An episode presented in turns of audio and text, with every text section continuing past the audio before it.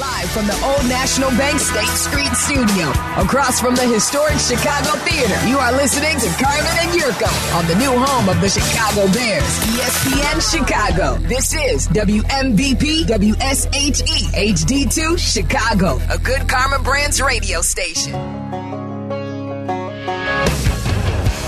Jeff Meller Pat, the designer, in for Carmen Yerk today. Carm's in with Waddle, so we'll talk with him during crosstalk at 2 o'clock. One more from Louis Riddick from Waddle and Silvy yesterday before we take some more calls, Pat. But I did want to play this because I think this was spot on when you asked the question why might Ryan Poles choose to move on from Justin Fields? This was from Louis Riddick yesterday. I had a coach tell me this once, and, and I believe it wholeheartedly. Flashes get people fired. you know why? Because what happens is it flashes just enough for you to continue to hang on and hang on and hang on and hang on. And then next thing you know, okay, as a coach, you're getting your rear end fired because you kept believing in the upside, you kept believing in the potential, and you couldn't see when to draw the line. Flashes get coaches fired. That was from Louis Riddick yesterday. And of course, Justin Fields provides more flash than most quarterbacks in the entire league with what he's capable of. The flash plays are what keep us coming back, and I think it's what the entire city of Chicago has fallen in love with, and why people are rooting hard for him.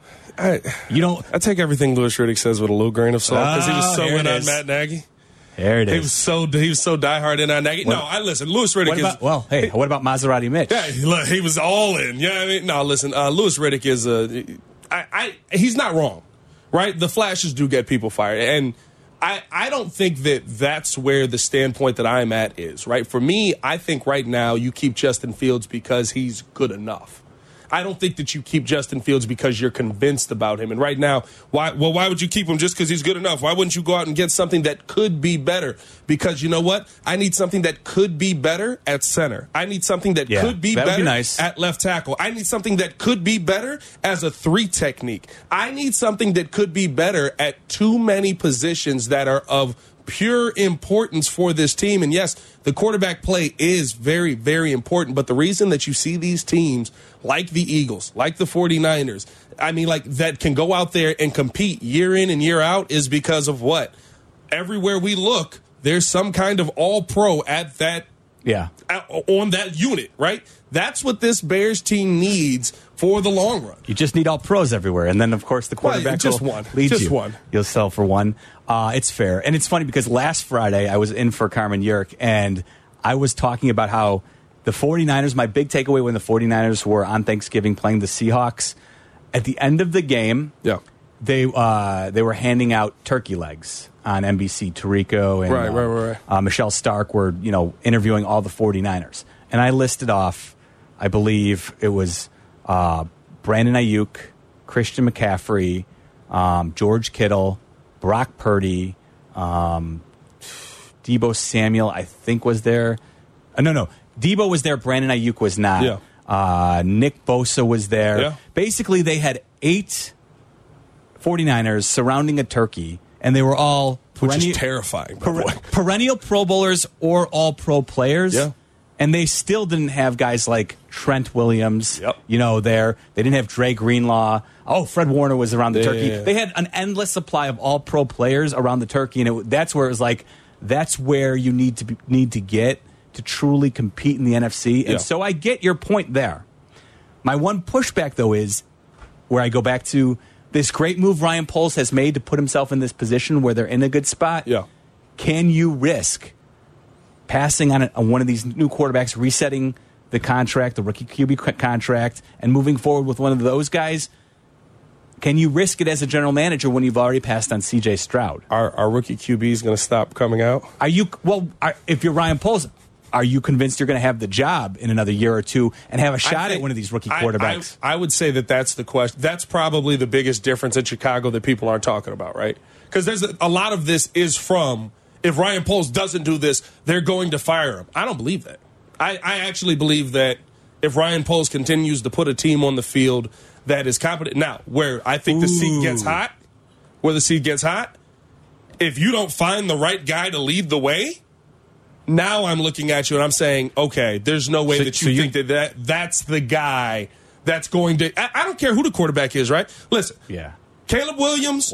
Drake Maye, Bo Nix, Jayden Daniels, Justin Fields. If any of them step foot on this field next year and Luke Getsy's calling the plays, the inconsistencies of the OC will then become the inconsistencies of the quarterback and the inconsistencies of the offense. Maybe, but maybe Luke Getz will feel comfortable enough to open up a full playbook that he doesn't necessarily trust Justin Fields with. I'm not saying I agree with Luke Getsy's the answer because I certainly have not been impressed with what I've seen, but this is where what they were talking about again: trust versus trust in each other. Uh, you- Fields, you, you and trust Getsy. Caleb Williams to do that I don't any know. different? Yeah, I mean, but like, I'm saying this is this is the conundrum that Ryan Poles has. Is I don't know if you trust him. Yeah. But you've already let C.J. Stroud go by, and whether you like it or not, that's something that he's going to have to answer for moving forward. Is Yeah. you passed on C.J. Stroud, so can you actually take the risk as a general manager of a football team entering what will be your third season? And if you have the number one overall pick, Pat,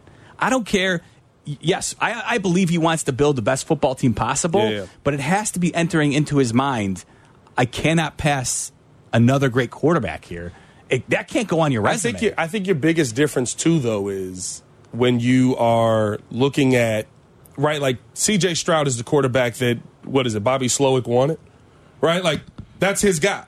I, I want to work with this guy. I want to have him in the building. Luke Getsy got gifted Justin Fields. This is the equation that we keep doing as Chicago Bears as, as the Chicago Bears. We keep giving the next Yes, guy that's a problem. the previous guy's quarterback and saying, make this work. If there is something that needs to change here, whoever the next guy is, OC, head coach, whatever it is, he has to want Yeah. whatever the quarterback who's coming in That's- is. Completely agree on that. 312 332 3776. Let's try Justin, who's in St. Louis. Justin, you're on ESPN 1000. Hey, what's up, guys? Thanks for having me on, on. Uh, Pat, you just kind of touched on this. Uh, my feeling, you know, everybody around the NFL, talking heads, former GMs, all of them seem to be 50 50 on Justin Fields right now. I mean, correct me if I'm wrong, but drafting a quarterback out of college, it's 50 50 at best, right? You don't know if they're going to work out or if they're going to be a bust. Wouldn't those, wouldn't all of our draft capital picks, et cetera, be better used, like you said, you know, shoring up these other positions we need, build the team around him. Then, I mean, then you see what you got. You know, if you're 50 50, stick with him, see how it pans out over the next year, or are they just strictly concerned about having to pick up his option and spend that money? Um, you know, because to me, it's like That's stick still with two Justin years Fields away. and well, it's next year, Yeah. basically. After the draft Yeah, yeah, is yeah. when they have to make the Right. decision on picking up his fifth year option. I don't, Justin, I don't think, and thanks for the call, man, appreciate it.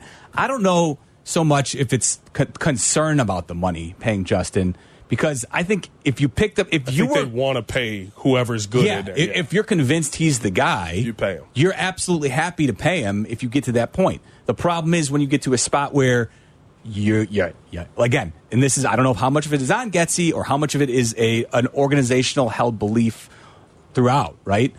Is we don't trust Justin enough to open up the playbook for him, and that's why we're in these situations. You know, and you can get mad and say then that we you should trust him, but clearly they do not, and that's what that's what, that was my takeaway from Monday's game plan. From Monday's game plan, I I actually think that's just what Getsy runs when there's a ton of blitz because we saw that pretty much versus the Vikings the first time as well, right?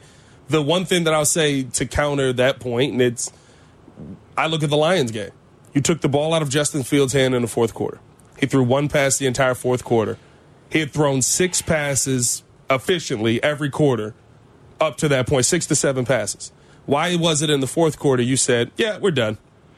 Yeah, I mean, like that. Listen, tho- those are the moments where I do look at the Yeah. coaching, right? Like Wow. those are the moments, and, and that's why I say, did he run what Getsy's calling well? If we can say that Justin Fields can run the At offense times. that's putting being put out there, There's still turnovers in play, though. Do you know what I'm the saying? Like- the fumbles to me are the worst. and and, th- and that's what I'm saying. Is that's like the worst. That, that is a conversation I'm willing that, to have. that on. goes into the mix. It's like you know when you give him an opportunity to make a play. Uh, you know everything. I think Louis said this too. Everything is off schedule with Yeah. Justin, oftentimes because this is where the God given ability, his athletic, uh, his athletic traits, make him so good, and he's grown up playing a certain brand of football where he's always been the best athlete on the field. Yeah. and so he can hold on to the ball, or he has been able to throughout his entire life. And even in the NFL, there are still times when he makes fabulous plays because of that. The problem is the negative plays in the NFL outweigh some of the great plays that you're capable of if you hold on to the ball for six, seven, eight seconds. Let's try Ray, who's in Evanston. He's on the Carmen and Jurko show. Meller and Pat in. Hey, gentlemen. Good afternoon. Thanks for having me on. How you doing? Um, hey, so I'm torn just like everybody else, right? I feel like I don't want Justin to fail. I hope he succeeds, but for me, three years in as a starter, there's just still too many questions. But I want to ask you both something that not many people have really talked about. You touched on it just a second ago. It's about his money. So what if you have the opportunity, you're going to stick with Justin, build around the team, but realistically, when it comes to negotiating, you tell them, hey, we can't give you 30, 40 million a year. We could give you 20 guaranteed. Yeah. Your record is this. However, maybe they put a lot of incentives in it so that 20 million a year could be 35 million a year. And you let them know, hey, we're here to win. So if we go 0 and 4, understand we're going to make quarterback move if need be. But you're not on the hook for like 30, 40 million if you keep them. I just I'll hang up and hear what you guys think about that as a possibility. The, Thanks. y- th- thanks, Ray. The, the the problem is, I don't think it's realistic in the NFL. There's not really a middle class of NFL quarterback contracts. Yeah, Once, eh, Daniel Jones. That's lower class, but it's, it's a but lot of money. That's but it's still, still, a significant amount of money. He's still Yeah. making forty million per year. Now you can get out of that if you're the Giants, maybe in a year from now, and you know. So if you're talking, Yeah, they like gotta out in a year. shorter term deal, fine. But if I'm Justin Fields reps, I don't know how appealing that is. I don't want to take, you know, the minimum. You want close to the franchise tag, right? Because Right. that's kind of your leverage as a team is you have that franchise tag to keep them there. But that number is is forty plus million dollars a year.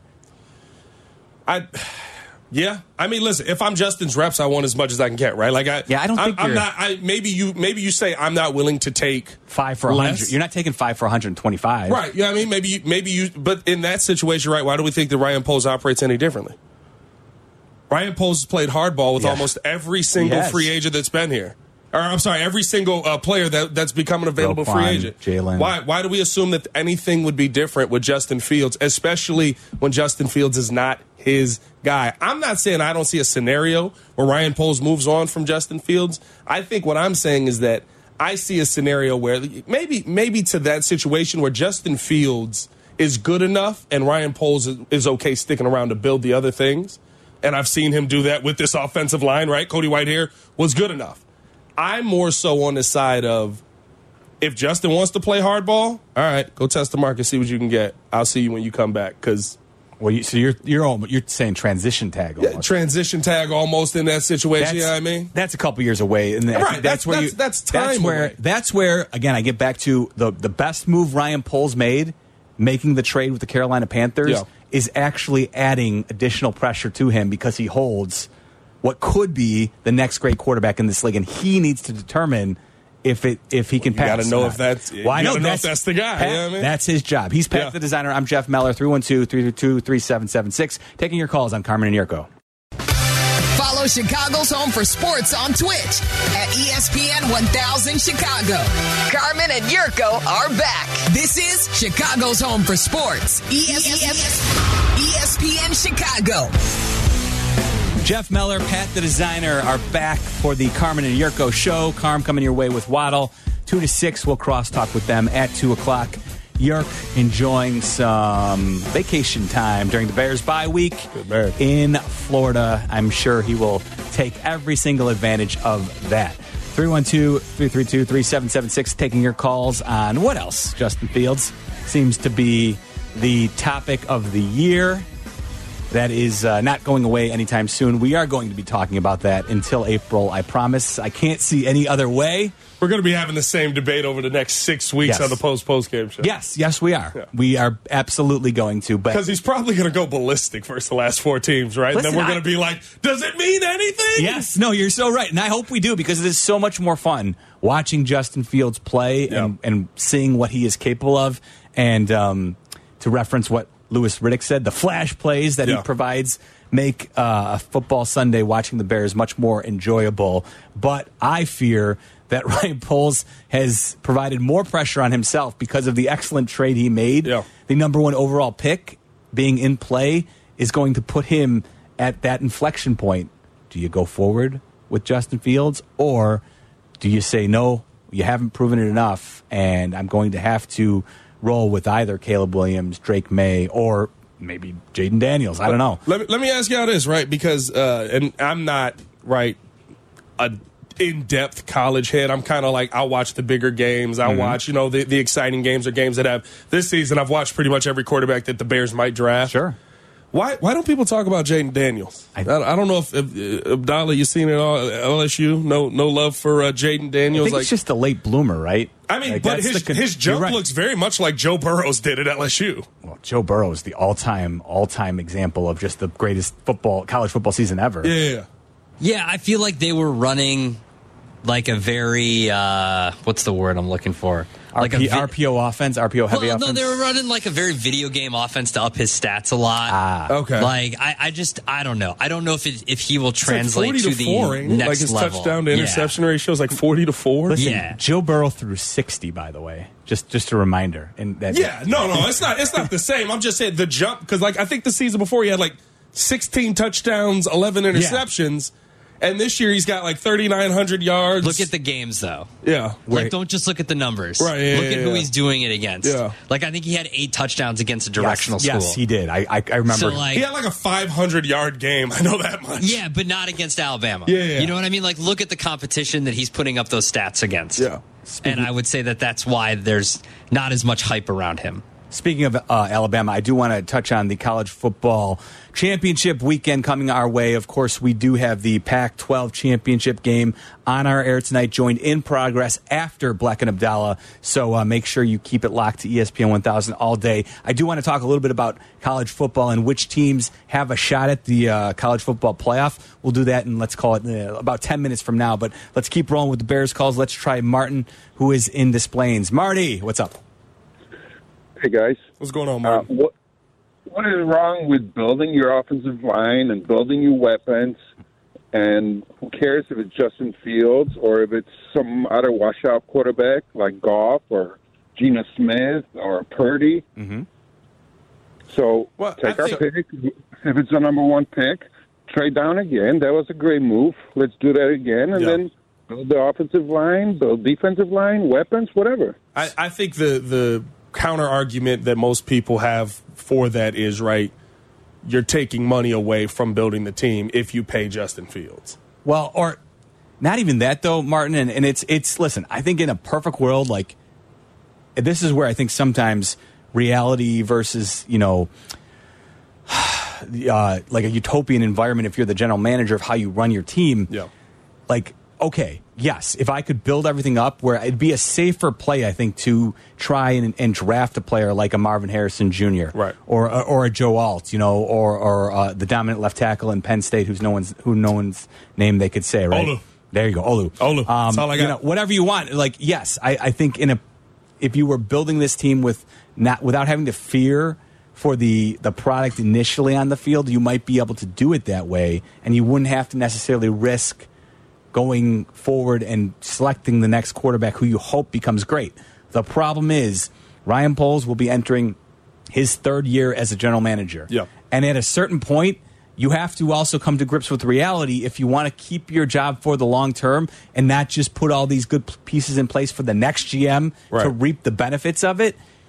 Can you really risk if you're Ryan Poles not taking Caleb Williams Is- or Drake Maye? Is there another city that will afford you as much time as, as Chicago will? Though? I don't know, but he's only in Chicago, Pat. Right. You you you you very well very well, may no, be what, correct. What, what I'm saying is right, like the timeline, right? Like I I don't feel like there's any pressure on him. Like, hey, your job might not be here next year. It may not be next year, but the problem is this draft. If you have the number one overall pick, Right. Like, and you're not going to take a quarterback, Yeah. You better be damn sure that the product on the field next year is going to be much better than it's been the last two years. I, I agree with that. I just I, I I think I like how Martin said it right. Build the team because mm-hmm. the teams that we love and that we praise every week. That's how they did it. Right, the Bills. Yes. No, well, the Bills. the Bills. I thought you were going to say the Eagles are the 49ers. I mean, but but the Bills are a team that did it that way as well. They built up their defense. They fixed the offense. They went out and got offensive linemen for for Josh uh, Josh Allen. They went out and got him a number one wide receiver. All of a sudden, that team started winning and being competitive. He didn't look incompetent anymore. They went out and got him the right play caller. My God, that's crazy concept there. Miami Dolphins did the same thing. Built that team up very similarly. Uh, you look at the Ravens this season. They're a different Ravens team. Why are they a different Ravens team? They finally decided to invest in things that help quarterbacks on the front side, right? Like, yes, we want this to happen right away. We want it to be a quick turnaround. But even the Eagles, the the Niners, and stuff like that. That was years in the. That was multiple drafts. That was. It took time to, and and of course, right again, the right play caller. Uh, when you get those things in place, I don't think that it's it's a pie in the sky scenario to say you should build the team up. You should fix these other things around the quarterback position before focusing on the quarterback position. And I think that the history of the Bears would tell you that because we've always focused on the quarterback position and we never get it right. And we always sit here on the radio or on podcasts, whatever it is, and we go, mm-hmm. well, he doesn't have a left tackle. Well, he doesn't have a center. Well, he doesn't have a right tackle. How keep- can these things be? How can he be successful with that? you that? keep saying left tackle like like you're you're completely out on Braxton Jones. No, no, no. I'm just saying, like the well, the Jay Cutler years were he was getting No, murdered on the left fair, side. I'm just saying quarterback history with the Bears. I'm not out on Braxton. I think that you have to ask the question, like we're asking with Justin, with Braxton. Uh, is there an All Pro, or is there the next top guy at that position in this draft at the top? Let's try Clay, who is in Glenview. Clay. what's up, bud? Hey, thanks for taking my call. Um, I want to I want to let you know that uh, Joe Burrow's college team wasn't the top team. There was one in 2002, I believe, from Florida. Jarrett Payton was on it. When that team graduated out, 18 of the players went in the first round of the NFL draft. Clay, Well, I- that was a great team. Clay, I said, uh, I said just, Clay. Clay, real quick, just to, I said Joe Burrow's season was the best ever. I didn't say Yeah, yeah, LSU was the best team Yeah, ever. Oh, okay. I misunderstood. No worries. Um, anyway, the the thing should start with the coaching, not with the coordinator. I think we need a new head coach. I Mm-hmm. think Paul should go to Warren and say, "I'm thinking we need a new head coach. These are my five or six best guys I want to interview. What do you think?" And talk it Yes. over. Start from the top, get that, and then the coach and the and the um, the general manager, they pick the other coaches, especially the coach that makes the recommendation. Wow, whoever, And you, whoever you bring in, should feed into the draft. Yeah, whoever whoever you bring in is going to bring in his coordinators. You don't. Yes. I think that would be the worst case scenario, right? Like we Yes. force somebody. That, that's that's just doing what, we do with the quarterback position with the coaches. The way it works is when you're going through the interview interviewing process, and first of all, I think it's Kevin Warren. Yeah, I Is think it's the other way he's around. The more, he's the guy more likely to say to Ryan Poles, "Hey, I think we need a new head coach here." Um, that's based on- scary. But listen, if if if Ryan Poles is amicable to that and Yeah. open to it, then I think it's you know, like you said, I don't think he's Yeah. he's not going to be on the hot seat. I wouldn't think this year because it seems like based on what we've heard, their relationship is very good Yeah, between the yeah. two. So as long as Ryan Poles isn't going to draw his line in the sand and say it's got to be Matt F- Eberflus going forward, I think he's probably got some time as the Bears GM. But the way it usually works is when Ryan Poles and Kevin Warren and George McCaskey start going through the interviewing process, if they do choose to go in that direction and they're interviewing possible candidates to be the next head coach, the head coach will say, This is who I want and who I think should be on my staff Yes. and who I think I can get. And that's how that conversation goes. It's not Ryan Poles and Kevin Warren saying, you need to have this offensive coordinator or you need to have this defensive coordinator. It's which guys do you like? Why do you like them? What do they bring to the table? And how will they help you be a good head coach? Yeah, and clearly Matt Eberflus has struggled with that with all the coaching uh, changes that have happened this year. Yes. but uh, I, that that is the one thing honestly that scares me about Harbaugh Mm-hmm. because I feel like the Bears would say we've invested too much in this defense. You can't run a three four. That scares me. Like I would love to have Harbaugh's culture in the building, but Harbaugh's been successful bringing in three four guys. I think the bigger issue for Jim Harbaugh being hired as the head coach here Yeah. is that Ryan Poles, you know, would have to feel comfortable bringing him in. And the moment Ryan Poles does that, if he makes, if he does, That's your big hire. That's your it's one. wait, it's his, it's his big hire. But whether you want to believe it or not, you are ceding a large deal of power to Jim Harbaugh 100%. that right now Ryan Poles currently has. 100%. Like because you bring Jim Harbaugh in and it's his show. He's running the show the way he wants it to be run and I'm not saying they couldn't work great together, Right. But it would ultimately be Jim Harbaugh's show if you bring him in as your head coach if you're Ryan Poles. Yeah, no, I, I agree. I think that, but you, and that's what that's what scares me as well. Is like, what is Jim like? Are you hard resetting your team two years into a defense that I think is moving into the right direction, Mm-hmm. and saying Jim shows up and he's like, well, I can't use him because he's not, he doesn't fit my defense. You have to trade him. Well, Yeah, I mean, like Yeah, that- no, that's that's it's the a- it's a- that's the tough part. It's a fair question. I think Jim Harbaugh just says, "Look, I win everywhere I go. We're going to win the way I win, and if you want me to be the head coach, it's going to be my way." Yeah. And if, if you know what, if that's the decision you want to make and you're the Bears, you have to be on board with No, that. no matter what poll says, right? Like Jim Harbaugh could come and say, "This is my record. This is your record." Yeah. and you don't get the QB right sanction of like QB wins don't go toward the QB. No, Yeah. this is your record. Yes, you chose. There we go. You chose for the full on rebuild. Rebuild. You live with it, and I'll help you fix it. 312 332 3776. I'm Jeff Meller. He's Pat the designer. Up next, I want to pick Black and Abdallah's brain as well on this. The college football playoffs will be set on Sunday. 11 a.m. is the selection show. A lot happening in championship weekend. I want to talk about what are the possibilities for the college football playoffs. We'll do that next on ESPN 1000. You're listening to Carmen and Jurko. Listen to us now. Live on the ESPN Chicago app. Chicago's home for sports. ESPN Chicago.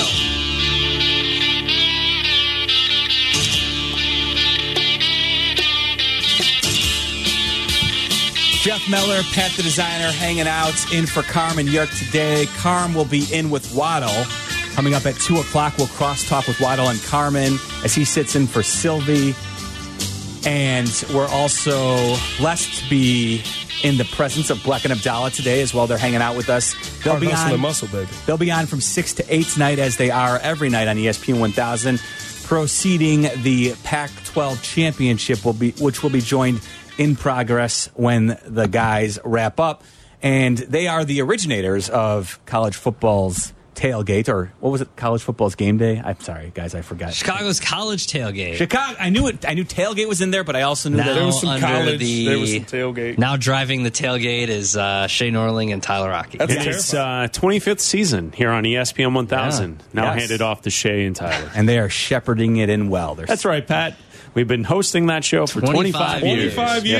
the first like You guys are 20 of them- aging amazingly. Yeah, the first twenty were like just in our heads, like we would just text back and forth. Yeah. Uh, but then the five years were actually on the air. Elite. I love it. I love it.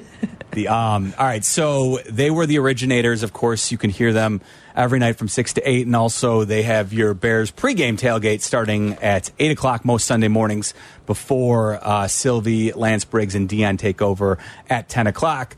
When, of course, the Bears are playing at noon. Anyway, I digress. All right, so this is where I want to ask you guys because I am a casual college football observer. I've told Pat this. Uh, I told several people this in the past. The NFL, I'm all in. Obviously, I do the fantasy show, so I consume basically every National Football League game that happens in somehow, some way.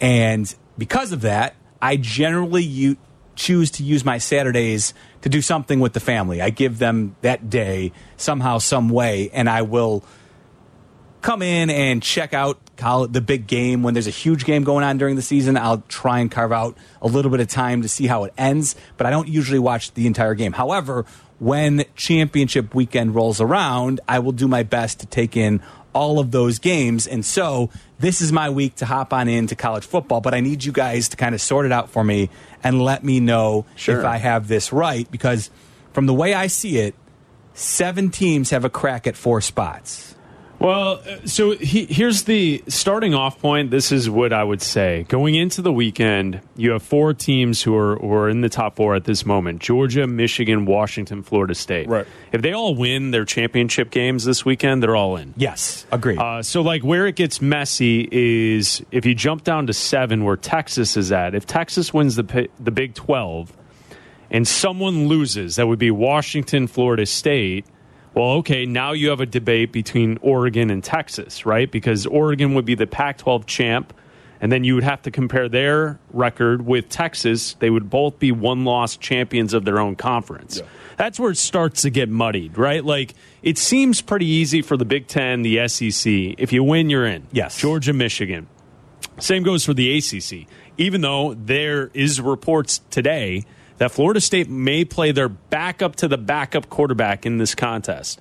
So their third string quarterback might be going, and they also might be getting to the college football playoff with their backup to the backup. So I think that's interesting. And Florida gonna- State. Do you guys have any concerns that Florida State will be left out even if they win because they don't have their starting quarterback? Um, I I don't. I, Herbstreit was talking about this a lot the last couple Like days. it's, Texas is the only answer there, right? Because Yeah. if Washington wins, that eliminates Oregon. Correct. So then the answer would be: Would you put in Texas ahead of Florida State? Right. I don't know if you can do that. I don't think. I don't think Florida State's going to win tomorrow. I think Louisville's going to win. So that takes care of that argument altogether. Yeah, like if I if I had to if I had to guess on Sunday morning when the rankings come out, Mm-hmm. we're going to get Georgia, Michigan, Oregon, Texas. That's what I think is going to happen because I don't think Alabama is going to beat Georgia. I think that Georgia's better. It's the best secondary that uh, Jalen Milroe is going to have faced. And when he faces a semi decent secondary, he hasn't been great. The dude air airmails, throws left and right, throws into triple cut. It's ridiculous. Like, oh, I can't stand him sometimes. Bears draft pick. Yeah, probably. Uh, well, he's compared a lot to like Anthony Richardson, and so like he's Oh, he very the athletic. ceiling. Yeah, like I think there's going to be a lot of points in the SEC championship game. Both teams can run the ball very well. They can't stop the run very well. I think that Alabama's offensive line isn't where it usually is, and so Alabama's or Georgia's defensive line is going to eat, and they've and he's been he holds the ball way too long, just like the just like Justin Fields. Uh, I think Oregon handles Washington tonight, and they get in. And I think that you've got Florida State who loses to Louisville, and then you there hasn't like the glass ceiling for Alabama has been Texas because they lost Yes, to Texas. correct. So every time there's a new rankings come out, they're eight, Texas is seven. So if they both like if Alabama This- loses, they're out regardless. Even if they win. I still think they have a chance at not making it Yeah. because Texas is probably going to win over Oklahoma State and they're going to get in ahead of Alabama. So the nightmare scenario for everyone is basically if Alabama beats Well, Georgia, because then it's just that- pure is- chaos. Is that nightmare or is that fun? Here's my question. Oh, it's Do- fun for us for sure. Uh, let's let, let's let's say Florida. Let's all go into the assumption that Florida State loses because that makes things more interesting for the conversation. So, what if Alabama beats Georgia?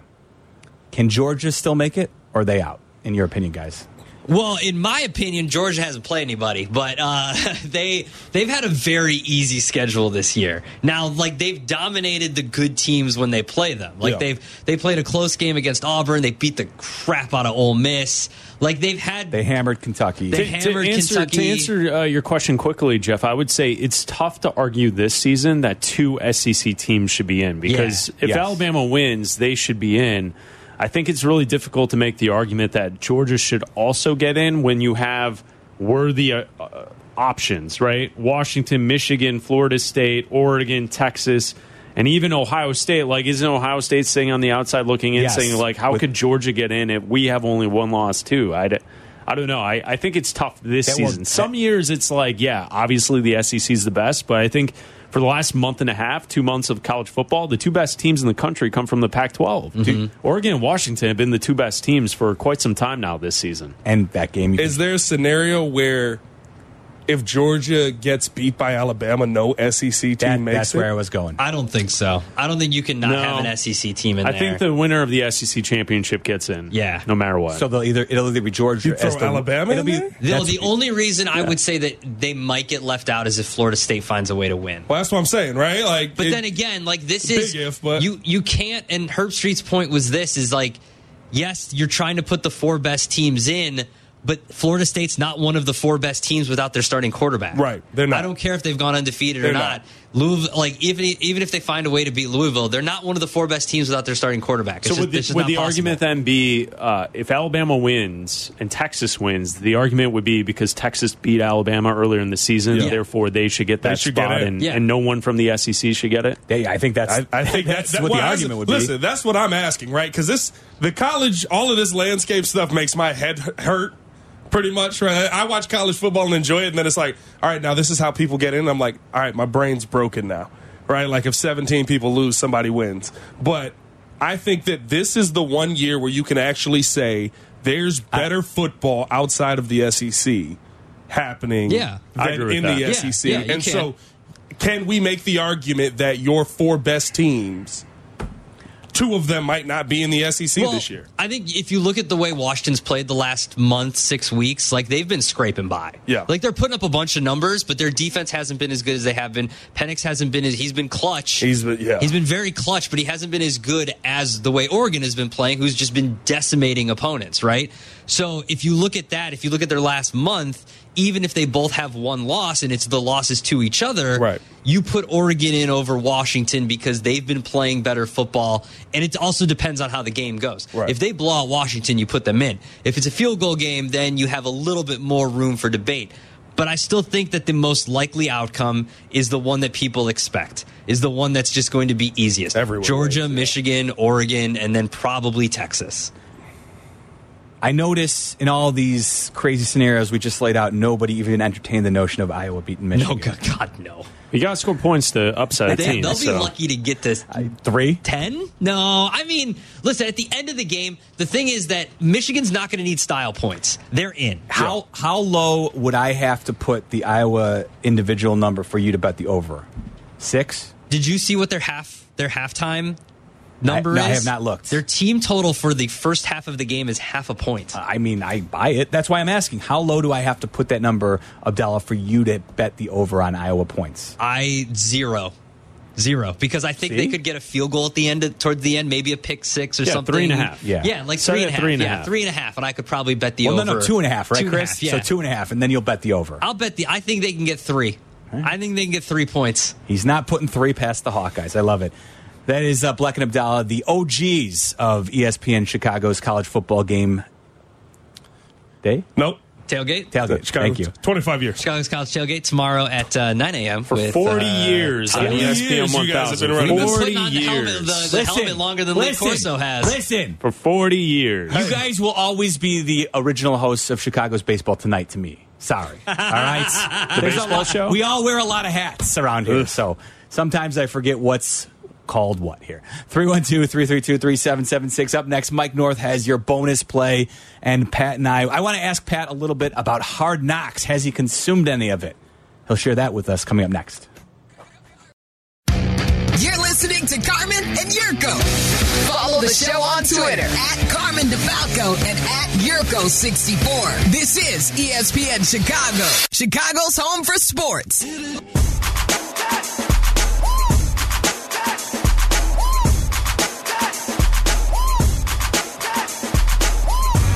Jeff Meller, Pat the designer, in for Carm and Yerk. Never fear, Carm heads. He's coming your way in 10 minutes. We're going to crosstalk with Carm. He's in for Silvy today. It'll be Waddle and Carmen from 2 to 6. This is, of course, the Carmen and Jurko show, which means on Friday at 150, we're not going to change. We're going to give you what you always want. It is the Mike North bonus play. The Odds Couple podcast is already up and available for your listening ears on the ESPN Chicago app. But as we do every Friday on Carmen and Jurko at 150, Mike hops on on the CarX Tire and Auto hotline to give us a bonus play. Northy, what's going on, man? Oh, what's up, Jeff? What's up, Pat? Good to talk to you guys. How you feeling? Our pleasure. I'm feeling good, man. I woke up this morning. I said, you know what? We're going to have some fun. We're going to have a good winning weekend. Uh, you know what? I said, I'm going to talk to Pat. I'm going to talk to Jeff. I'm going to give them a winner. Yes, yes. And I said, oh, got, look, we got to have winners. So here's the one I got. You know, uh, San Francisco against Philadelphia, everybody looking at Purdy. And, you know, I heard somebody say today, you know, why is he fifth in the uh, MVP voting? And I, I'm figuring, you know, there's some good quarterbacks in front of him. But if Aaron Rodgers played for the 49ers and had these stats, he'd be an MVP. He'd be number one right now. And I thought that was a Mike, good point. Some people think it's because he has his hat backwards. His hat's backwards, yeah. Uh, I'm not a franchise quarterback right now, Northy. but Yeah. don't let us interrupt. Yeah, yeah. They they think he's lucky. I mean, you know, you- you look at the stats. He's like one, one, two, one, one. My point is, sure, San Francisco should be favored in this game, but uh, this is Philadelphia's Super Bowl. Really, when you stop and think about it, this is a game that could really uh, define uh, their future. Everybody, nobody wants to be like a one-hit wonder, and the one-hit wonder didn't even win the Super Bowl. Their plans are to go back. I think that they're being overlooked. I think people are thinking they're injured, and they are injured right now. Uh, but they are playing at home. That's a heck of an advantage. Purdy is has had some uh, a couple bad games this year, but he's been on fire. Uh, McCaffrey's the guy they got to key on. If they let him just run wild or don't hold him unaccountable like a lot of teams have, uh, then they're going to lose. But I charted this game. It's Philadelphia at home plus three. I I don't know how many people are picking them. I might might uh, have to run out of phone booths. I think I'm going to be alone in this one. Seems to be a fait complete. Theta completes usually lose. Philadelphia plus three guys is the bonus pick. Love it, Mike. Not too often you're going to find yourself getting three points for a home team Right. that is ten and one, Yeah. and the Right. uh, and ha- having coming off a Super Bowl appearance. So I like that play there. The bonus play from Mike North. Northy, thanks a bunch, man. We'll check out Odds Couple. Appreciate you, Northy. Pleasure to be with you guys. Take care, man. Mike North, the legend. You can get uh, his more of his takes on the Odds Couple, where Carmen hosts with him on the ESPN Chicago app. The podcast is ready and waiting for you right now. All right, Pat. I want to ask you: Have you consumed any of the in-season Hard Knocks so far? They're in. They just completed episode two this past Tuesday that e- aired on HBO with the Miami Dolphins, this year's in-season team. I uh, I have consumed pieces and bits of it. The reason I say pieces and bits is because uh, I've pretty much only seen it on TikTok and Instagram. I have not sat down and watched the episode, but I have seen a bunch of different moments from it that have.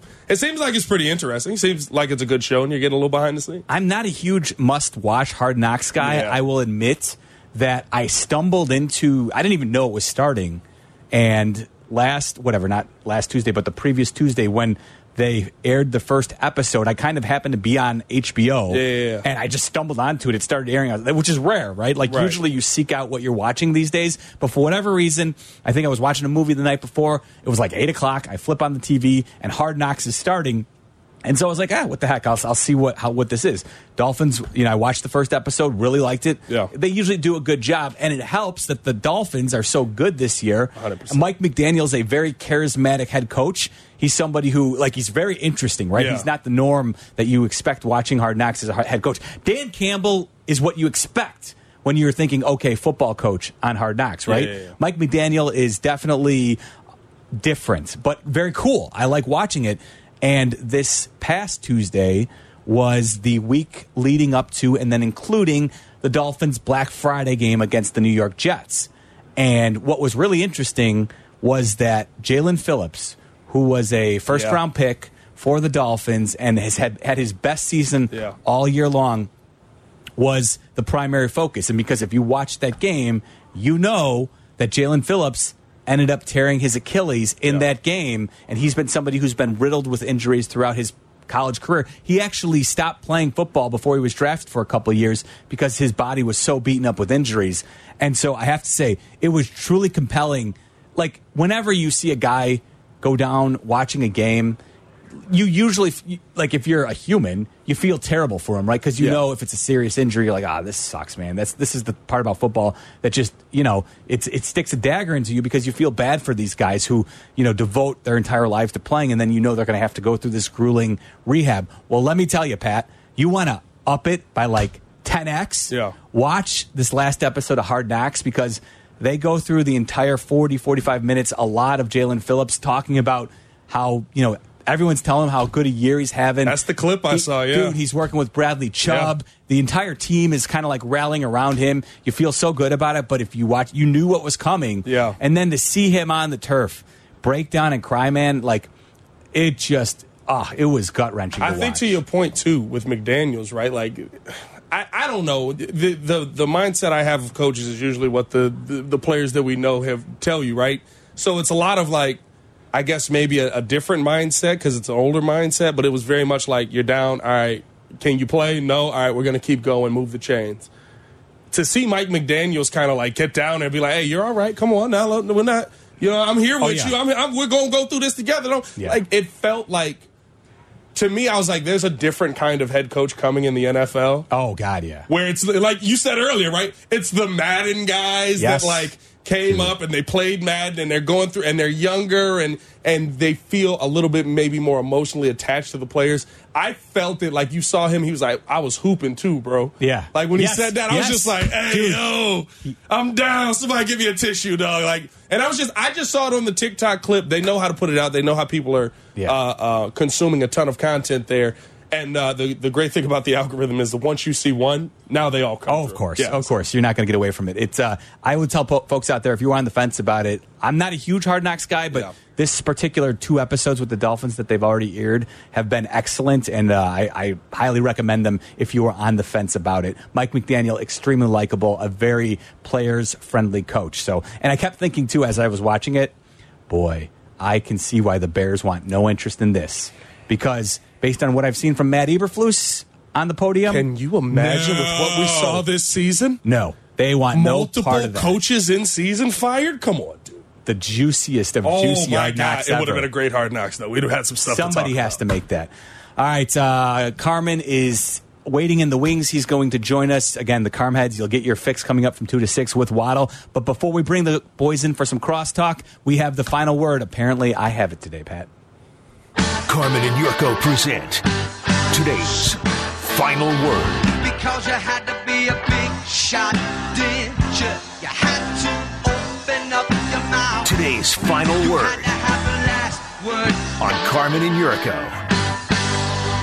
Carm will be with Waddle later from two to six, so we'll cross talk with him for all the Carm heads out there who are uh, who need their fix of the uh, the Carmheads. Is that what we call them? Well, look, there's the Coneheads, there's the Carmheads. All right. I, listen, we're doing Carmen and Jurko, so we have to uh, make Big sure that the folks get there. Listen, there's plenty of Carmheads out there. There's no doubt about it. Right? I just don't know if they listen, but there's plenty of people who. I think. I think it's. Are, are you?